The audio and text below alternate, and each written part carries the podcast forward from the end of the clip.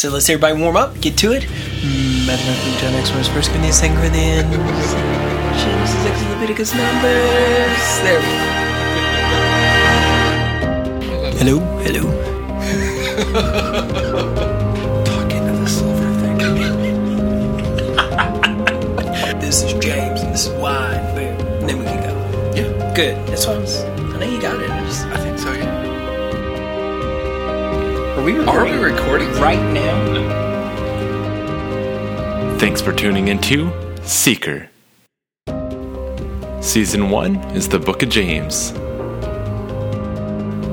We decided to kick off this podcast with the Book of James because no matter what your background or what your experience is with uh, Christianity or the Bible, um, this is a very accessible way to understand what it means to be a Christian.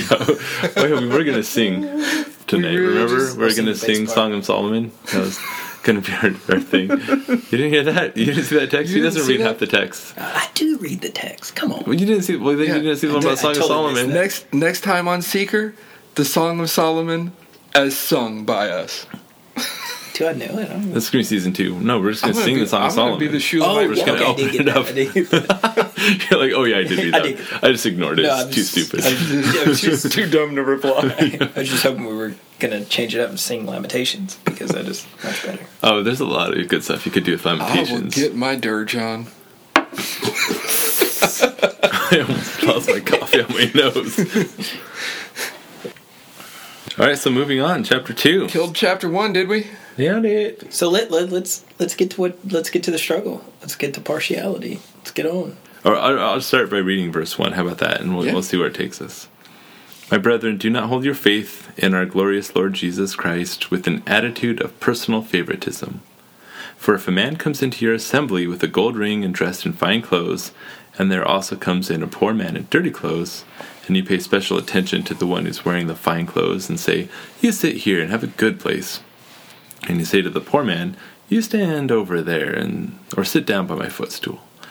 Have you not made distinctions among yourselves and become judges with evil motives?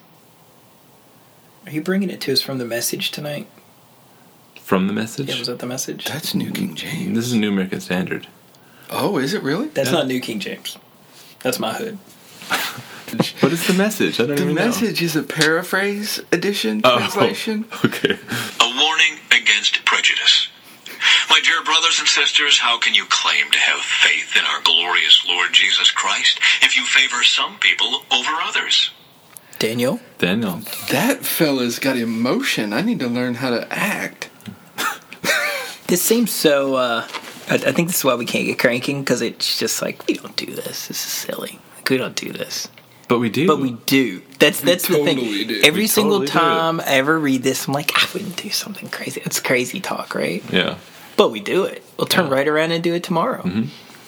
Well, I mean, I know for myself, like, if I see someone, there's just a guy he, that came on Sunday that needed special prayers. He lost his job, but came in from out of state. Oh, right on. and you know it's like oh you know he's not my demographic you know he's not my age doesn't have young kids like me he seems like he's in a different spot in his life for sure than i am i don't know if i'll be able to relate to him i'm sure someone else will take care of him that feels like they're more connected to to him right i didn't talk to the guy that's bad Center right here did this same. We were mouthing the same thing.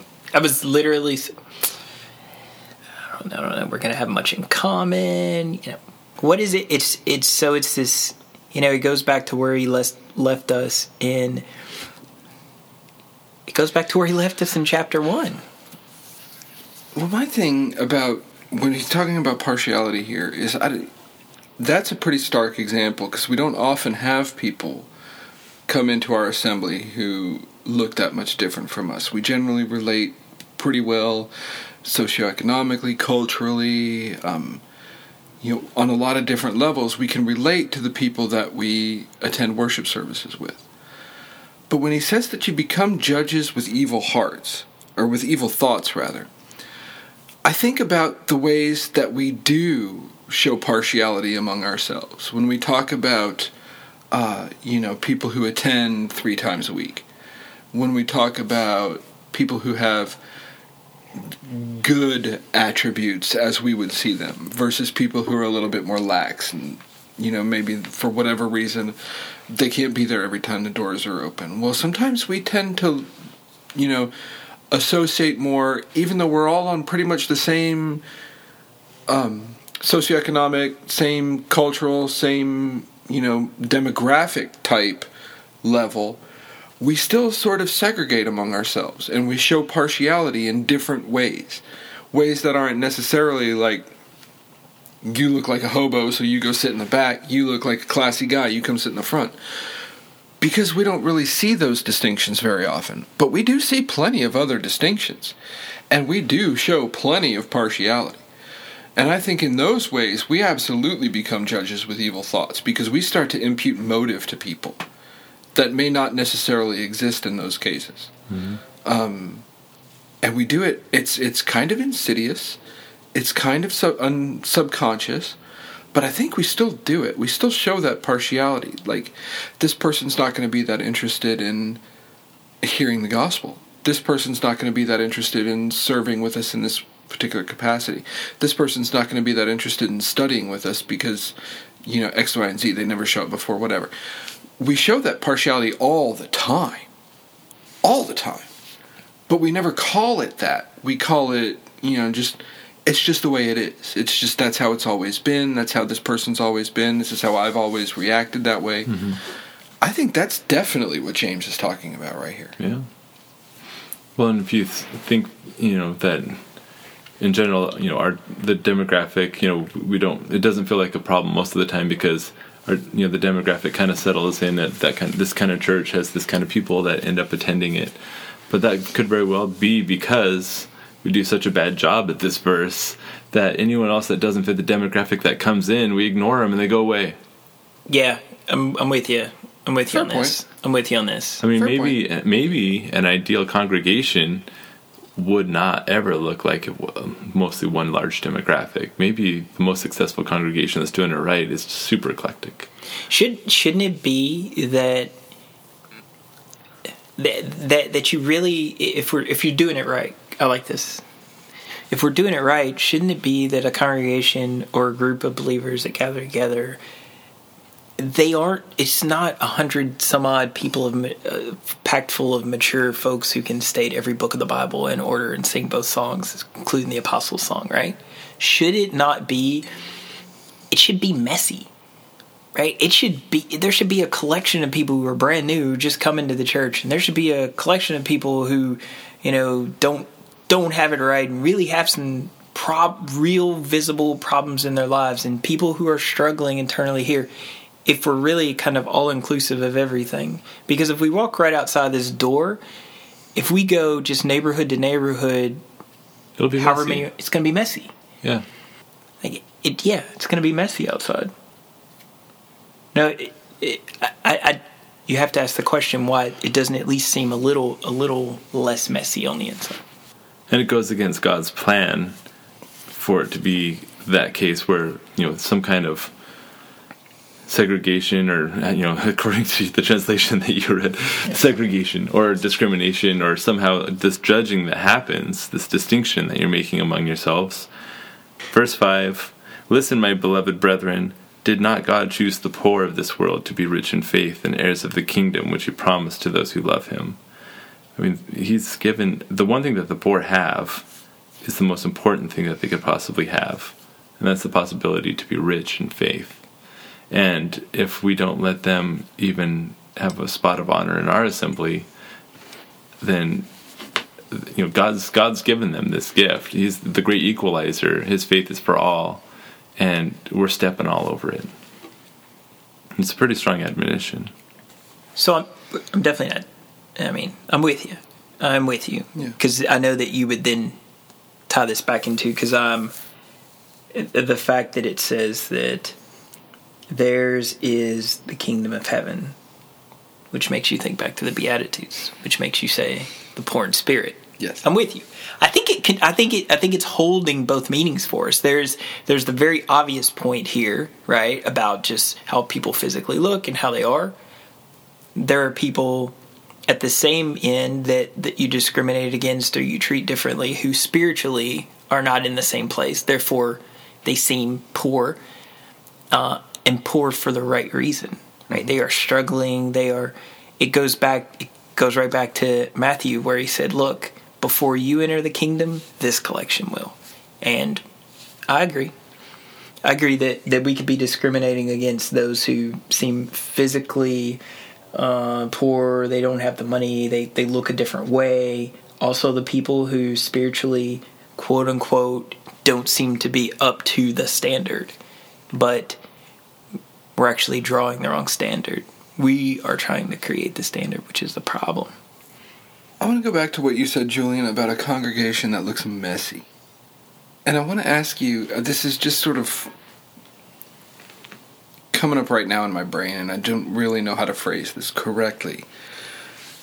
But when we show partiality in that sort of spiritual sense, in that sense of, you know, we don't want to look messy, we want to, you know, we want to associate with those who we think that we're sort of spiritually connected with. Does that partiality act to put a damper on zeal. And what I mean by that is when we show partiality in that sort of spiritual way, that we associate with those people who are most like us in terms of like, well, okay, they know the order of worship and they know the five acts of worship and they know how to pray right and they know all the songs in the songbook and they they can pretty regularly find the right verse. Are we sort of self-limiting our ability to get messy by going out there and being zealous for bringing in people who aren't at the same place that we are. People who are needing to hear the gospel and who need to to be taught in the way of Christ like scripture tells us that we need to do. Is that making the slightest bit of sense? Absolutely. Absolutely. Um, so I'm totally with you. I was gonna high five you, but it makes too much noise. Unlike my chair, which makes just enough noise. Yes. so I think the application is both, you know, it's physical, it is spiritual, is very much that. I cannot say it any better than you just said it. I think there is a large possibility that there are those who would who would share where they are openly um, and grow, but there's a real fear that they're opening themselves up to a lot of ridicule. Um, and because there's not this spirit of like openness and and and the fact that they, they kind of feel like this is not a place where where it is dirty. Like I look around and everything is so clean cut and everybody knows what they're doing and everybody knows all the answers. Like I'm sitting in a Bible class where everybody raises their hand and and when we start a, a scripture, everybody finishes it. I'll just keep my mouth closed. And on the inside, I'll just burn down, right? They're the, the poor person. Um, I totally agree. We kind of show partiality in a way that makes us feel better about ourselves. You know, we show partiality. I wish I could phrase it exactly the way you did because you said it so well. That when we show, we're showing partiality as a defense mechanism as a way that we don't really have to expose ourselves. And, you know, as we've been talking about, let God work through us. We show partiality to people who are going to reinforce what we see in ourselves already. Whether or not that's there or not doesn't matter. It's how we view ourselves. And so we're going to be partial to people who reinforce that notion and who look like we do and who think like we do and who speak like we do and who are, you know, will help us stay stagnant. Well, see, so that's interesting, right? Because you didn't even know that you were just. I had no. We just came upon it. this is exactly what happens, but we're stagnant. However, we think that we're growing, and James just said, "Do not be deceived." But we don't notice. We don't notice that that's us. We we think we're moving along, and a lot of it is we look around in our peer group, the exact same place, and we're all just kind of muddling along together. This was Jesse's point a minute ago. Like you look around, everybody looks good. Everybody looks fine. We're all at the same place. Life is good. but nobody's like popping out of their shell and growing. Nobody's challenging the next person to grow. And there, you know, we should not really care um, what someone in particular thinks of us, as long as we're not a stumbling block for others, or you know, we should really care how we measure up to the standard and how we're growing in the Lord. That that should be our what we really care about. That should be our main focus, right? But unfortunately, I think you come to this place where you start harboring a lot of a, a, lot of pride, and I say harboring, and that's it seems negative, but it's you start feeling very prideful about who you are because people say, I mean, look at Jesse. Jesse's a fantastic song leader. He's a great dad. He's got a wonderful family. He does no wrong. Like his life is wonderful. Look at him. And to a degree, Jesse could could then feel because of this pressure mounting if his if his faith isn't in the Lord, he may feel very intimidated to hold up his hand and say, "Ah, oh, but I have a problem. Like, you know, I've I have a terrible lying problem. I have a terrible this problem, that problem, which might make this person, um, which might make the poor man in this instance, right? If they saw that out of Jesse, they would say, "Wow, I just saw that person and they're struggling. I'm struggling." We do have something in common after all. Right. It actually goes full circle to who we talked about, you know, the person who came forward. We yeah. said we don't have anything in common with him. We probably have a ton in common with him. He has more courage than us. That's one thing that's different. By far. Yeah, he's willing to go in front of a whole congregation of people and ask for prayers through his trials. Right. Because he has faith, right? He has faith in the Lord. He right. has faith in, in what John says in First John, right? That his faith, that, you know, the fervent, effectual prayers of the righteous man avails much. Like he has faith in God's word. When you were talking, I kept thinking that iron sharpens iron, and that's what we're supposed to do for one another. We're not supposed to, you know, allow partiality to breed complacency and to, you know, just sort of go along and not rock the boat and, you know, stick with your friends and go with what you know. And you know we don't want to we don't want to get messy and we don't want to get you know too different and too out there and too too varied in who we're coming to contact with. So we're partial we're insular we're closed in we're we're isolated that way we're getting complacent and we're not sharpening one another and we're not encouraging one another in the way that we should be we've become judges with evil thoughts because those things start to turn into negatives, right? Those things start to turn into challenging the order, going against the status quo, rocking the boat. We want to be partial to the way things are because we're comfortable in it and because we feel safe in it. But Jesus is constantly like at, at, every corner, right? He's taking his disciples and his followers, and he's just dragging them through the uncomfort zone, right? Oh yeah. He's constantly by the back of the collar, and he's like, "No, we're gonna do it again." Like you're gonna get, pick up this cross and you're gonna follow me. That's yeah, right. Exactly. Boom. Half Samaritans. the time they don't even know what he's talking about. They have, yeah, they're just gonna drag like, through.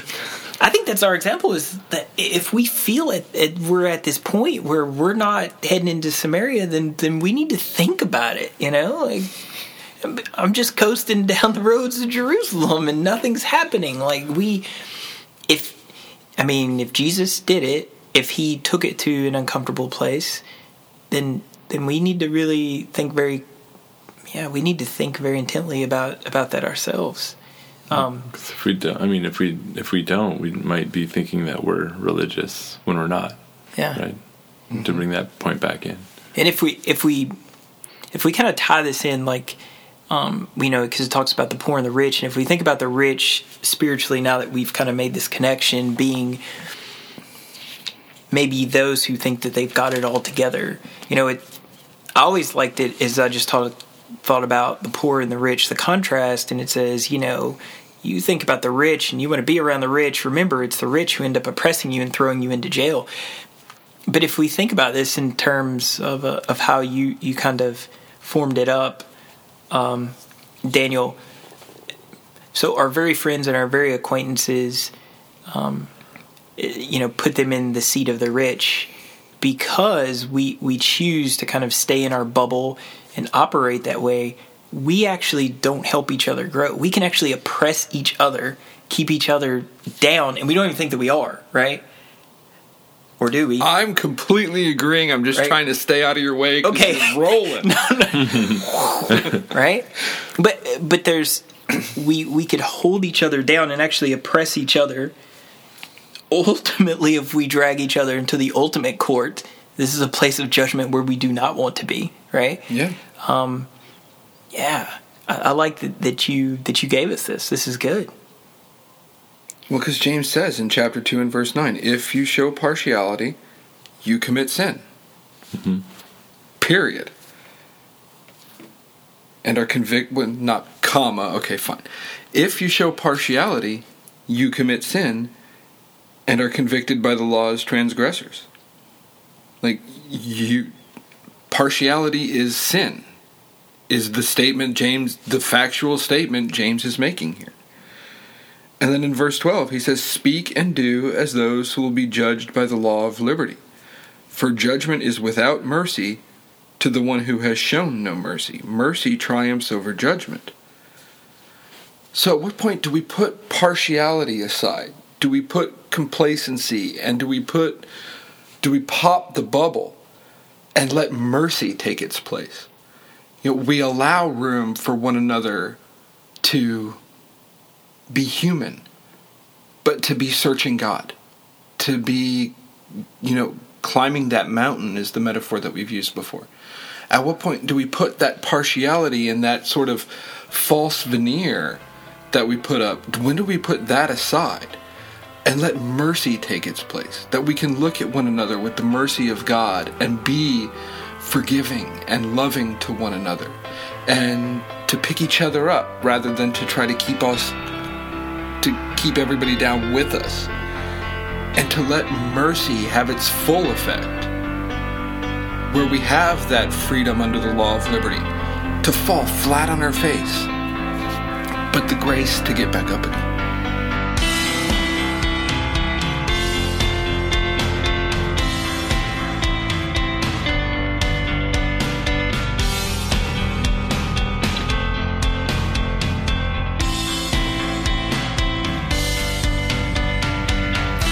Hey, thanks for listening to Seeker.